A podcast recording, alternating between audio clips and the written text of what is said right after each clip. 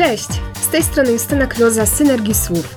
Daj się wciągnąć w rozmowę. To podcast o życiu, biznesie i tematach społecznie ważnych, czasem trudnych i niewygodnych. Posłuchasz w nim m.in. o moich doświadczeniach w prowadzeniu własnego biznesu, a także o tym, na jakich wartościach się opiera.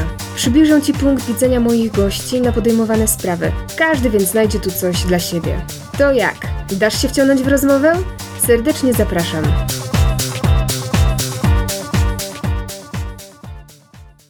Dzisiejszy odcinek podcastu jest wyjątkowy, bo przeprowadzam w nim swój pierwszy wywiad online, którego gościem jest Marcin Panuś. Cześć Marcinie! Cześć! Super, że udało nam się wreszcie zgadać, bo wyobraźcie sobie, że z Marcinem na nagranie tego podcastu umawiamy się już od stycznia. Prawda, Marcin? No tak, tak, zgadza się. No nie udało nam się niestety wcześniej spotkać, ale również się cieszę, że w końcu udało nam się za to zabrać i mam nadzieję, że będzie wszystko ok. Ja też. Marcin prowadzi profile w mediach społecznościowych o intrygującej nazwie Opowiedz mi swoją historię. Zagłębia się w tematykę DDA, czyli dorosłych dzieci alkoholików. Zwraca uwagę na to, że dorosłe osoby wychowywane w środowisku rodzinnym, w którym alkohol był na porządku dziennym, potrzebują pomocy terapeutycznej. Takie dzieciństwo to jazda bez trzymanki, brak przewidywalności i brak możliwości zaspokojenia podstawowych potrzeb. Dzieci alkoholików przyjmują określone role w rodzinie, a także realizują schematy, które pozwalają im przetrwać. Niezwykle ważne jest rozpracowanie tych wzorców, które w dorosłym życiu w wielu przypadkach mogą powodować trudności z funkcjonowaniem w grupie społecznej, w związku czy pracy. Im szybciej osoby z syndromem DDA zdadzą sobie sprawę, że potrzebują terapii, tym łatwiej będzie im zrozumieć siebie i nawiązać konstruktywne relacje.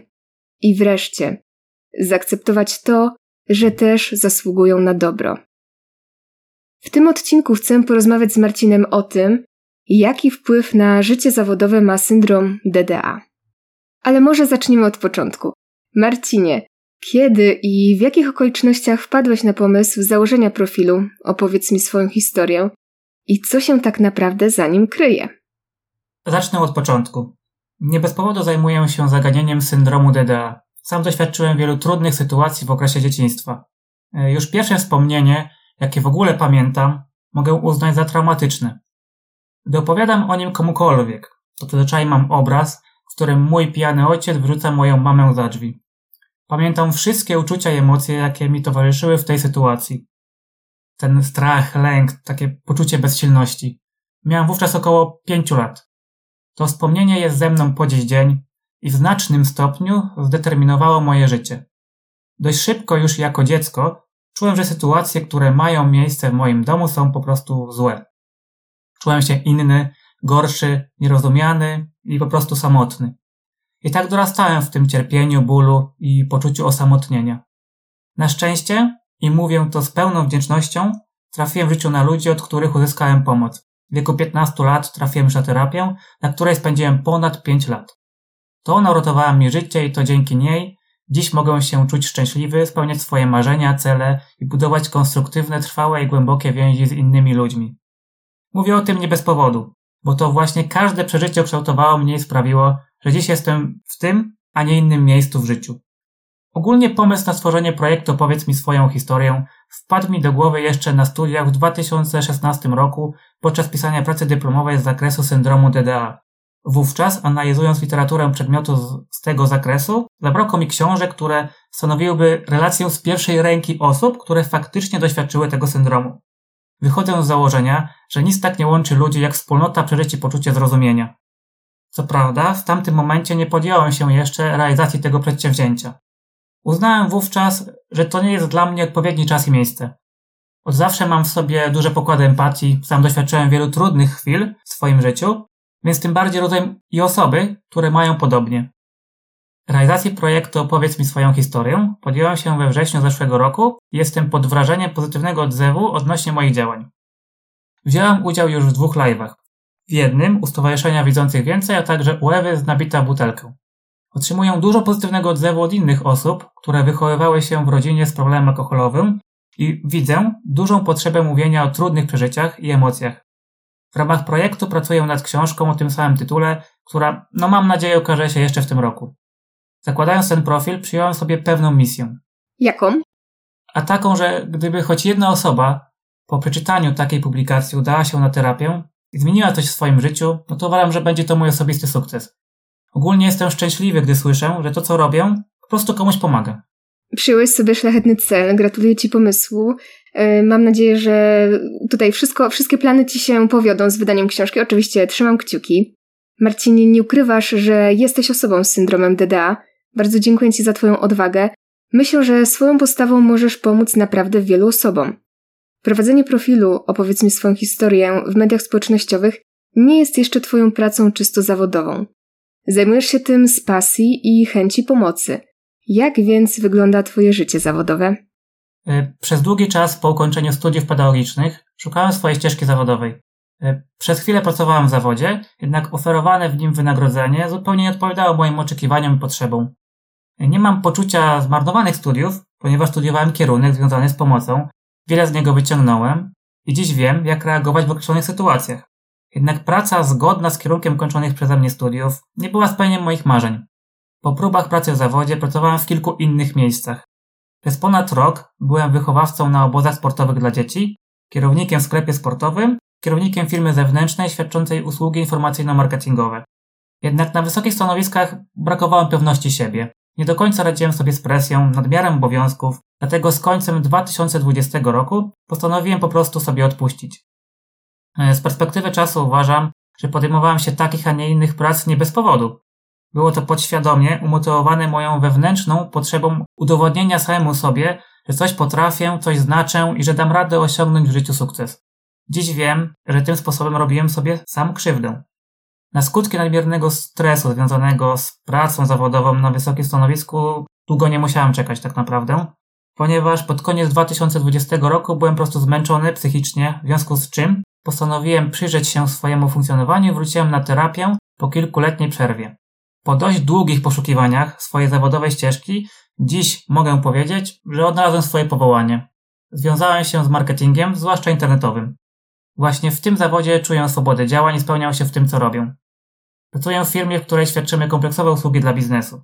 Ja sam jestem odpowiedzialny za prowadzenie profili firmowych w mediach społecznościowych, pisanie artykułów blogowych, planowanie strategii marketingowych czy tworzenie kampanii reklamowych. Dodatkowo zajmuję się korektą i edycją tekstów, prac dyplomowych czy e-booków, a także tworzeniem treści na strony internetowe. O, rośnie mi konkurencja, ale spokojnie, jak już ktoś słucha moich wcześniejszych podcastów, to wie, że z konkurencją też można współpracować. Jestem takiego samego zdania. I to, o czym wspomniałem, to jest obecnie to, czym chcę się specjalizować i realizować.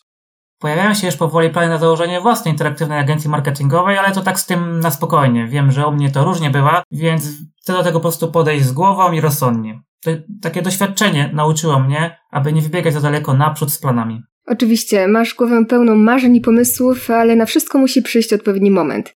E, wgłębiając się w nasz temat, e, trzeba podkreślić, że ważnym punktem w dzisiejszym wywiadzie będą wyniki badań przeprowadzonych w połowie lat 80. XX wieku przez socjologów.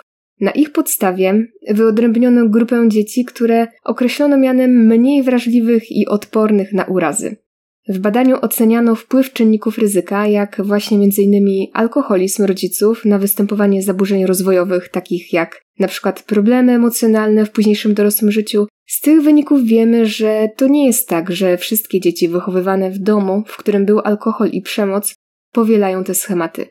Są jednostki, które mimo dorastania w trudnych warunkach osiągają sukces na wielu polach w życiu rodzinnym i zawodowym. Marcinie, pisze do ciebie sporo osób, które e, opowiadają swoje historie. Czy częściej spotykasz osoby z syndromem DDA z problemami w życiu zawodowym i osobistym, czy wręcz odwrotnie? Widzisz, że są to osoby, które w siebie wierzą i walczą o lepszą przyszłość? Powiem Ci szczerze, że z tym bywa akurat różnie. Sam miałem okazję przyjrzeć się temu zagadnieniu w ramach pisania pracy dyplomowej. E, w jej ramach, e, pamiętam, starałem się zbadać i sprawdzić, jak to jest, że część osób po tego typu doświadczeniach nie radzi sobie w dorosłym, ży dorosłym życiu, a inni osiągają sukcesy. E, mówię o tym ogólnie koncepcja resilience, która zakłada istnienie zarówno czynników rodzinnych, jak i pozarodzinnych zasobów odpornościowych. Chodzi mi tutaj o takie e, czynniki, jak pozarodzinne autorytety, wzorce niealkoholowe, pasje, zainteresowania, a także temperament i cechy charakteru, czy przynależność do różnych organizacji, stowarzyszeń. Słowem można rzec, że nie każda osoba, która wychowywała się w rodzinie z problemem alkoholowym, po prostu będzie DDA. Odpowiadając na Twoje pytanie, większość osób, które kontaktują się ze mną za pośrednictwem opowiedz mi swoją historię, niestety nie radzi sobie w życiu w wielu aspektach. I właśnie na moim profilu szukają też pomocy dla siebie. Należy to uznać za dobry znak, bo oznacza to, że są świadomi swoich słabych stron i wpływu doświadczeń z dzieciństwa na ich obecne funkcjonowanie i po prostu postanowili coś w swoim obecnym życiu zmienić. Pewnie to bardzo ważne, że odczuwają chęć zmiany i szukają pomocy, rozwiązań. To dobry znak. Pytałam Cię chwilę wcześniej o to, czym się zajmujesz zawodowo, bo chciałabym, byśmy dziś porozmawiali o tym, czy można znaleźć pozytywne aspekty sytuacji osób z syndromem DDA, które mogłyby im pomóc w budowaniu własnej kariery zawodowej. Na swoim profilu dzielisz się wiedzą w tym zakresie, pisałeś pracę magisterską na ten temat, yy, także spróbujmy więc wymienić pewne cechy, które mogą być widoczne u osób z tym syndromem. Tak naprawdę cech syndromu DDA jest bardzo wiele, jednak należy pamiętać o tym, że tego typu cechy może mieć każdy z nas, bez względu na doświadczenia w dzieciństwie i mogą one wynikać po prostu z różnych źródeł. Mhm. E, co do dorosłych dzieci alkoholików, to można wymienić m.in. nadmierną potrzebę kontroli siebie i otoczenia, samokrytycyzm, to się bardzo, bardzo często zdarza niestety, co wynika też z niskiego poczucia własnej wartości. E, innymi cechami mogą być nadmierne poczucie odpowiedzialności, trudności w identyfikacji uczuć i emocji, dążenie do perfekcjonizmu, nieumiejętność dbania o własne potrzeby, tendencja do poświęcania się dla innych, trudności w budowaniu bliskich, silnych więzi społecznych, odczuwanie wewnętrznego niepokoju, o czym też miałem okazję u siebie na profilu opowiedzieć, e, a także poczucie krzywdy czy lęk przed mianą. To są bardzo charakterystyczne cechy, które no, można zauważyć u większości osób e, borykających się z syndromem DDA. Okej, okay, wymieniłaś m.in. pewne cechy, do których można znaleźć całkowicie odmienne postawy, jak e, krytyczna samo, samoocena, brak krytycyzmu, dążenie do bycia perfekcyjnym bądź wręcz odwrotnie, ciągłe kontrolowanie bądź brak tej kontroli w życiu, przejawianie nadmiernej odpowiedzialności albo nieodpowiedzialność, brak radości i cieszenie się życiem, albo problemy z zadbaniem o własne potrzeby, umniejszanie sobie pod tym względem i ich ignorowanie, a na drugim końcu zaspokajanie własnych potrzeb ponad potrzeby i oczekiwania innych osób. W jaki sposób te cechy pomagają bądź przeszkadzają w pracy zawodowej i w odnoszeniu sukcesu przez osoby z syndromem DDA? Niestety w większości przypadków cechy te przeszkadzają w funkcjonowaniu w sferze zawodowej. Poprzez niskie poczucie wartości czujemy, że po prostu nie podołamy na danym stanowisku, czujemy się niepewnie, a przede wszystkim gorsi od innych i często mamy trudność w podjęciu decyzji o aplikowaniu na dane stanowisko. Dodatkowo odczuwamy lęk przed zmianą, co tylko utwierdza tak naprawdę nas w poczuciu bezsilności. Co więcej, inne cechy mogą powodować łapanie się wysokich stanowisk, żeby udowodnić sobie samemu, że coś po prostu znaczą. Tak właśnie było w moim przypadku. Tym sposobem tak naprawdę robimy sobie krzywdę, wpadamy w wir pracoholizmu, bierzemy na siebie zbyt dużą odpowiedzialność i w konsekwencji z czasem nas to po prostu przerasta i efekt staje się odwrotny do zamierzonego, czyli popadamy w chroniczne psychiczne zmęczenie i utwierdzamy siebie samych w błędnym przekonaniu, że jesteśmy do niczego i z niczym sobie tak naprawdę nie potrafimy poradzić. Mm, przechodziłem przez ten etap, więc wiem dokładnie o czym mówię i wiem po prostu co to znaczy. Jednak nie do końca oznacza to, że trudne doświadczenia sprawiają, że nie będziemy w stanie realizować się w sferze zawodowej. E, to po prostu błędne myślenie i tak naprawdę dużo zależy od nas samych. Jako osoby z syndromem DDA potrafimy być przecież pracowici, rzetelni, sumienni i zadaniowi, a to są cechy wręcz pożądane na rynku pracy na wielu stanowiskach. Wszystko tak naprawdę zależy od naszego poziomu świadomości, włożonej pracy nad sobą w toku terapii czy rozwiniętych umiejętności interpersonalnych. Jest dokładnie tak, jak mówisz. Ważne jest więc znalezienie takiej pracy, w której osoby z syndromem DDA będą się po prostu dobrze czuć i co najważniejsze, ich pracowitość i systematyczność nie zostanie wykorzystana na przykład na jakichś nadgodzinach. Wiem, brzmi to trochę utopijnie, e, nie każda praca jest przecież zła. Środowisko pracy tworzą ludzie i od tego właśnie dużo zależy, jak te relacje będą wyglądać, e, też tutaj relacje podwładny mm, pracodawca. E, trzeba po prostu nauczyć się asertywności. Na podstawie tego, co powiedziałeś, można więc spróbować wyróżnić trzy krytyczne obszary u osób DDA w pracy, czyli mm, trudności z pracą w zespole, pracoholizm, czy właśnie obniżona samoocena, które mogą utrudniać im funkcjonowanie w miejscu pracy i wykonywanie obowiązków. Weźmy sobie na przykład pracoholizm. Ta nadmierna perfekcja powoduje chęć udowodnienia szefowi, współpracownikom, że jest się osobą wartą tej pracy, stanowiska czy wynagrodzenia. To tak naprawdę dobra mina do złej gry, bo w rzeczywistości próbujemy udowodnić samemu sobie, że jesteśmy pracowici i godni zaufania. W takich sytuacjach przeważnie bierzemy na siebie ogromny ciężar odpowiedzialności, chcemy być postrzegani profesjonalnie i właśnie to w dłuższej perspektywie może okazać się dla nas zgubne. E, to samo spełniająca się przepowiednia. Myśląc o sobie w taki sposób, zaczynamy być postrzegani tak, jakbyśmy tego chcieli. Jednak nie zawsze mamy ku temu umiejętności czy predyspozycje. Wówczas możemy boleśnie upaść i po prostu doznać poczucia krzywdy. Mm, jak wygląda praca zespołowa osób z syndromem DDA?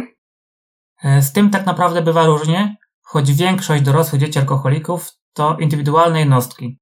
Jakość pracy zespołowej wynika u nas mm, tak naprawdę z poziomu umiejętności społecznych i utożsamiania się z różnymi grupami społecznymi. I w zasadzie uważam, że nie ma nic w tym absolutnie złego. Mhm. Nie brakuje na rynku pracy stanowisk, gdzie większe znaczenie ma samodyscyplina i praca własna.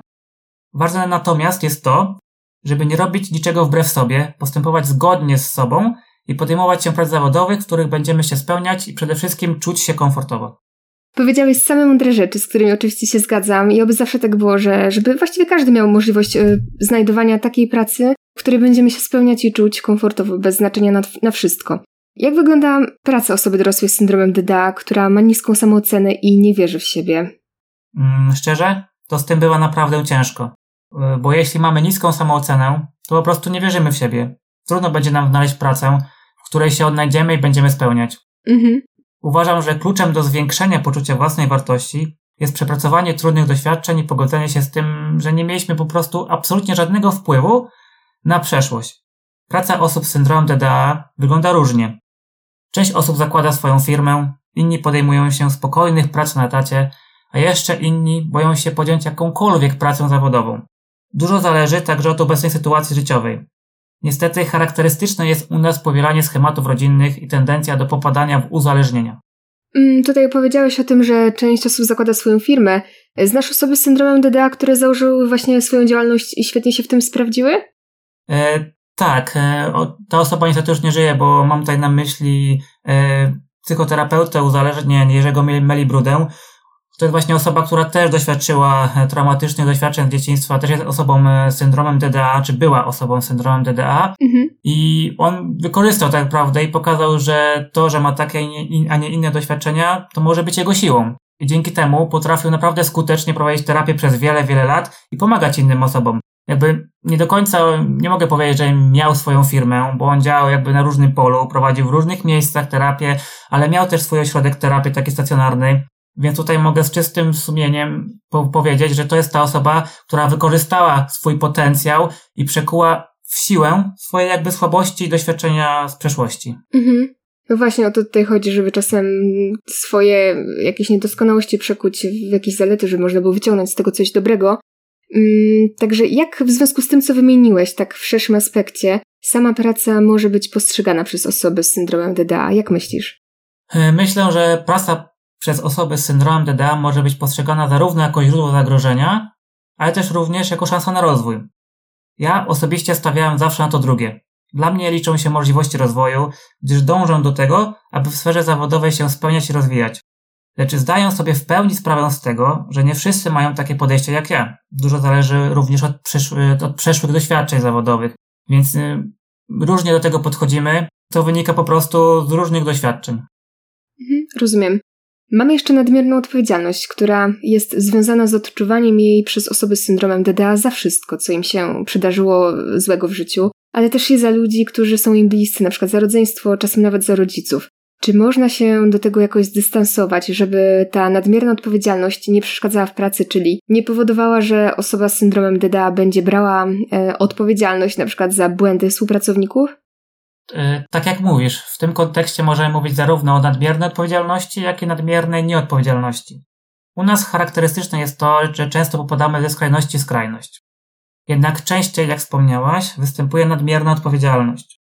Czy można jakoś sobie z nią radzić, żeby na przykład uniknąć w sferze zawodowej przejmowania odpowiedzialności za błędy współpracowników?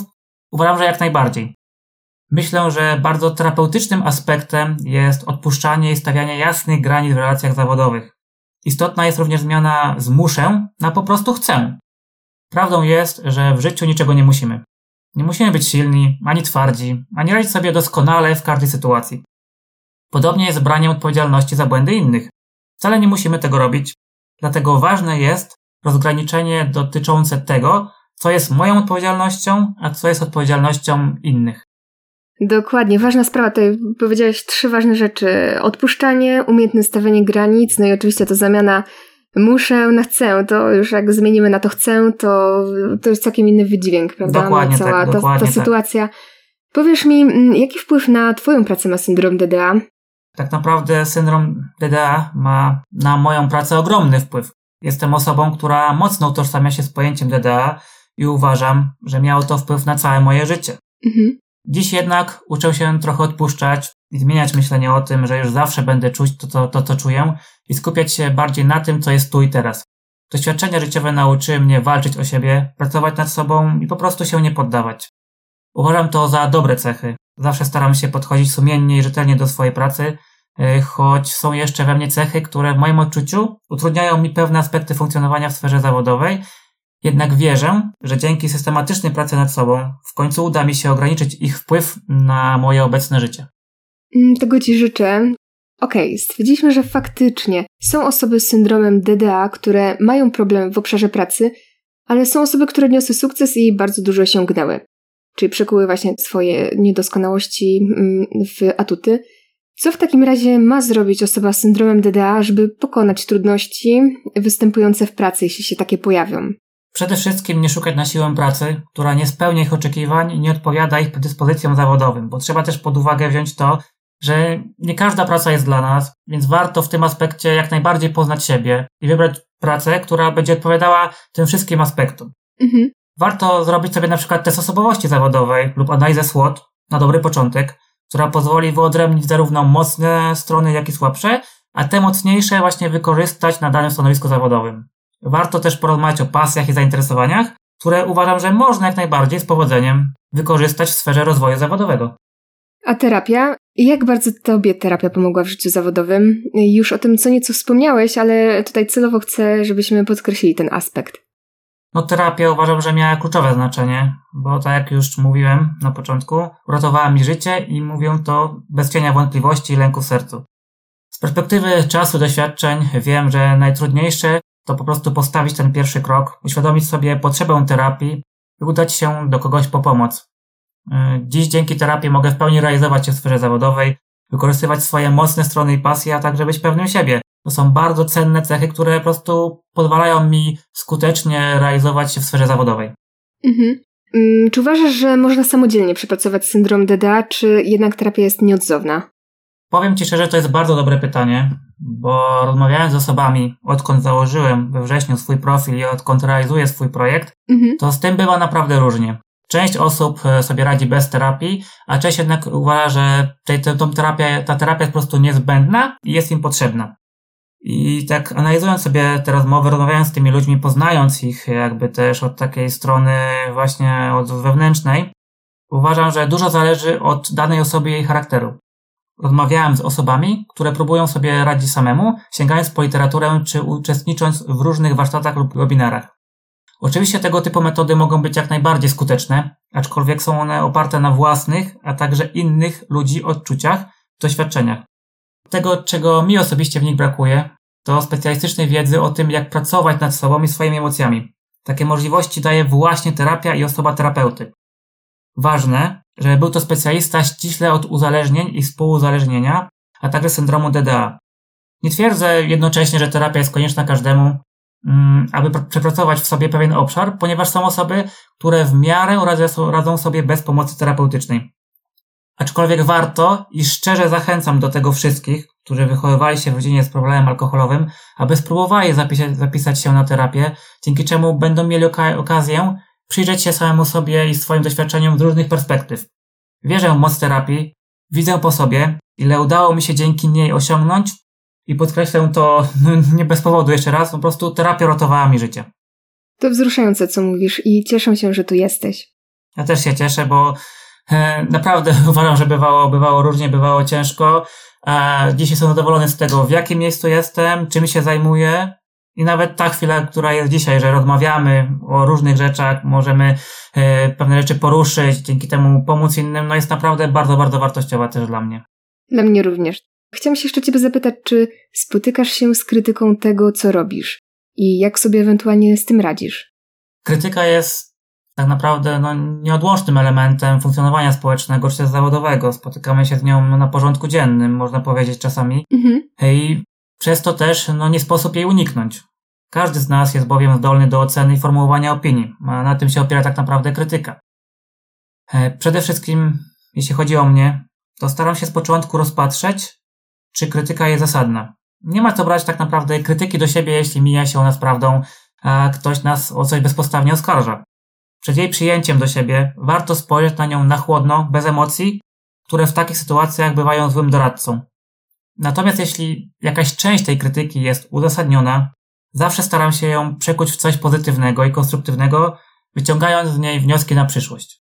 No tak, konstruktywna krytyka przede wszystkim i byle z daleka od hejtu, e, którego no niestety troszeczkę jest w sieci. Czy uważasz, że osoby z syndromem DDA powinny o tym mówić w pracy? Jaki masz do tego stosunek? Uważam, że mówienie otwarcie o swoich problemach, doświadczeniach z przeszłości jest wyrazem prawdziwej odwagi. Jednak w tym akurat e, przypadku, sam mam tego typu trochę doświadczenia, zalecałbym ostrożność, e, jeśli chodzi o sferę zawodową. Nie w każdym zawodzie mówienie wprost o syndromie DDA jest respektowane. Żyjemy w świecie, gdzie wchodząc w określoną rolę zawodową, przyjmujemy wszystko, co się z nią wiąże. Zasady, sposób funkcjonowania, mówienia. E, więc nie wszędzie mówienie o swoich problemach może być dobrze odbierane. Zwłaszcza na wysokich stanowiskach zawodowych. Osobiście zawsze stawiam na szczerość i autentyczność, aczkolwiek wiem, w jakich sytuacjach czy okolicznościach mogę dzielić się swoimi przeżyciami. Warto budować bliskie relacje z poszczególnymi osobami, darzyć ich zaufaniem i w ich kręgu mówić o swoich uczuciach. Jednak w środowisku pracy bym tego raczej unikał. Bo tak jak już wspomniałem, wiem jak to wynika z doświadczenia swojego własnego i no różnie to po prostu odbierane. Mm, spotkałam się jeszcze ze stwierdzeniem, że osoby z DDA często używają tej informacji, aby usprawiedliwić swoje zachowanie czy reakcje. Często właśnie jeśli mówimy komuś, nie wiem, przełożonemu o swoich problemach, może to być odbierane za przejaw usprawiedliwienia, z, nie wiem, mhm. na przykład niewykonania danego, danej rzeczy, czy niespełnienia obowiązków, wymogów. Dlatego, tak jak mówię, uważam, że do tego trzeba podejść bardzo ostrożnie. Rozumiem. Właśnie takie poczucie komfortu i taka ostrożność, takie, mm, jakby to określić, zrównoważenie w tym zakresie właśnie możemy osiągnąć dzięki terapii. Myślę, że to indywidualna kwestia rzeczywiście, ale tutaj fajnie zwracasz uwagę, e, doradzając właściwie, jak się w takiej sytuacji zachować. Dokładnie tak. E, I tutaj trzeba wziąć pod uwagę to, że najczęściej jakby szukamy przyczyn naszego funkcjonowania, jakiejś porażki sytuacji e, w sytuacjach kryzysowych kiedy na przykład doznajemy jakiejś porażki na innym polu. Mhm. Zdarza się wtedy, że nasza przeszłość staje się pretekstem i wytłumaczeniem jakiegoś zachowania, reakcji czy decyzji. I często, no, tak, tak, tak, to niestety jest i często korzystamy z niej. Przy każdej sposobności zdarza się, że wpadamy w taki wir tłumaczenia się i usprawiedliwiania. I właśnie w takich sytuacjach, w ten sposób tracimy takie poczucie sprawstwa i kontroli nad swoim życiem i pogłębiamy ten problem. Zazwyczaj dostrzegamy w syndromie DDA jedynie słabość, a nie siłę. Warto zmienić to myślenie, bo to może być naprawdę uzdrawiające i pokrzepiające. Mhm. To, że mamy takie, a nie inne doświadczenia, na które tak naprawdę w większości nie mieliśmy absolutnie żadnego wpływu, nie oznacza, że nie jest, jesteśmy mniej wartościowi od innych. Tak się czujemy, ale to nie jest kompletnie prawdą. Usprawiedliwianie naszych działań przeszłością i zrzucanie odpowiedzialności e, na właśnie na te sytuacje, które gdzieś tam miały wcześniej, na nasze słabości, na nasze traumy, no to, to jest po prostu droga donikąd i przez to jeszcze pogłębiamy nasze obecne istniejące problemy. Ale to jest właśnie też kwestia y, wszystkiego do przepracowania na terapii, prawda? To o czym rozmawialiśmy, że, że potem wchodzi się w takie błędne koło myślenia właśnie o tym, że, e, że mam gorzej, albo że jestem do niczego, do niczego się nadaje i to bardzo blokuje w codziennym życiu takie właśnie złe myślenie o sobie i też powoduje pewnie jakieś ruminacje i inne rzeczy. Więc naprawdę tutaj ta terapia, jeśli takie rzeczy się pojawiają, to ta praca tej osoby nad samą sobą jest po prostu konieczna, jest niezbędna. E, ja też właśnie chciałam się zapytać, e, czy polecisz jakieś książki, które można byłoby sobie też samemu zgłębić e, i które są według Ciebie istotne i mogłyby pomóc osobom z syndromem DDA? Takich książek jest no naprawdę sporo. Sam miałem przyjemność czy okazję korzystać z wielu, z wielu pozycji, które są obecnie dostępne na rynku w momencie, kiedy pisałem pracę magisterską, zarówno magisterską, jak i licencjacką. Mhm. E, więc wiem, że na rynku jest wiele wartościowych książek z zakresu uzależnienia, współuzależnienia czy syndromu DDA. E, ciężko mi tutaj tak naprawdę wymienić wszystkie, ale podam tych autorów. E, ale podam tych autorów, po których warto sięgać, bo wnoszą wiele cennego w życie. Dla mnie wartościowe są książki już osoby, osoby psychoterapeuty, o którym już wspomniałem wcześniej, Jerzego Mieli Brudy, który właśnie sam zmagał się z syndromem DDA i był zasłużonym na polskim gruncie psychoterapeutą. Szczególnie bliska jest mi książka pod tytułem Pułapka niewybaczonej krzywdy, mówiąca o tym, jak ważny dla samego siebie jest proces wybaczenia. Również książka Marii Ryś pod tytułem Systemy rodzinne była dla mnie pomocną lekturą podczas pisania pracy licencjackiej dotyczącej syndromu DDA. Do tych pozycji mogę śmiało jeszcze dopisać książki Ewy Wojdyło, która obecnie jest chyba taką nawet bardziej znaną niż Maria Ryś czy Jerzy Melibruda. E, zwłaszcza, jej, zwłaszcza jej książka Rak duszy o alkoholizmie. E, ewentualnie jeszcze z jej e, bibliografii mogę polecić inne pozycje, takie jak e, Wyzdrowieć uzależnienia, czy Aby wybaczyć, poradnik dla rodzin alkoholików. Tak to się chyba dokładnie nazywa ta książka. Mhm. Ale też z takich bardziej współczesnych książek e, warto zajrzeć do wydawnictwa Feria, które w ostatnim czasie wypuściło naprawdę wartościowe lektury, jak na przykład Wyrosnąć z DDA, czy Znajdź spokój wewnętrzny, pomoc dla DDA i DDD w odzyskaniu emocjonalnej trzeźwości Daytona.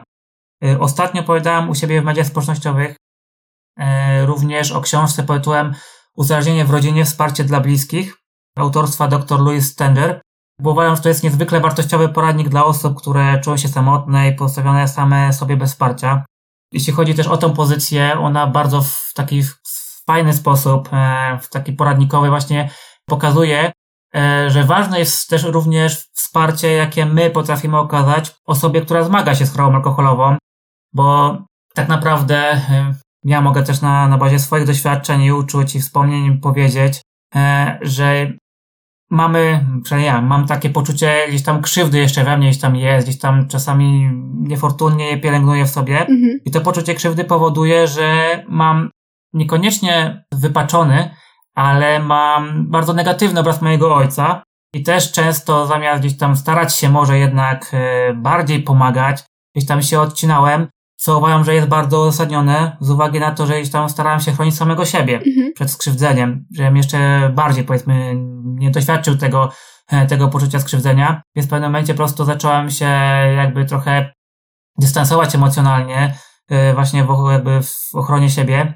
A ta książka właśnie pokazuje, w jakich sytuacjach powinniśmy rozmawiać szczerze o uzależnieniu z osobą uzależnioną, jak reagować na jej zachowanie, na to, co mówi, więc ta książka właśnie Uzależnienie w rodzinie jest bardzo pomocna i polecam ją każdemu, bo może naprawdę pokazywać z różnych perspektyw, z innej perspektywy, z perspektywy osoby właśnie uzależnionej może pokazywać, jak wygląda proces uzależnienia i ogólnie jak funkcjonować w rodzinie. Jak dbać o siebie przede wszystkim, bo to jest u nas, no uważam, to jest mora dużej ilości, m, dużej liczby osób DDA, które zmagają się z syndromem DDA, jest niestety zmora. Sam wiem, że jeszcze gdzieś tam w pewnym obszarze nad tym pracuję, gdzieś tam jeszcze E, nie do końca mi wychodzi dbanie o siebie, ale właśnie tego typu książki, tego typu pozycje na rynku pomagają uświadomić pewne rzeczy. Mhm. I mam szczerą nadzieję, że także moja książka niedługo dołączy do tego zacnego grona i będzie wartościową i pomocną dla innych osób zmagających się z syndromem DDA. Trzymam za to mocno kciuki, mam nadzieję, że tak właśnie będzie i myślę, że tak będzie.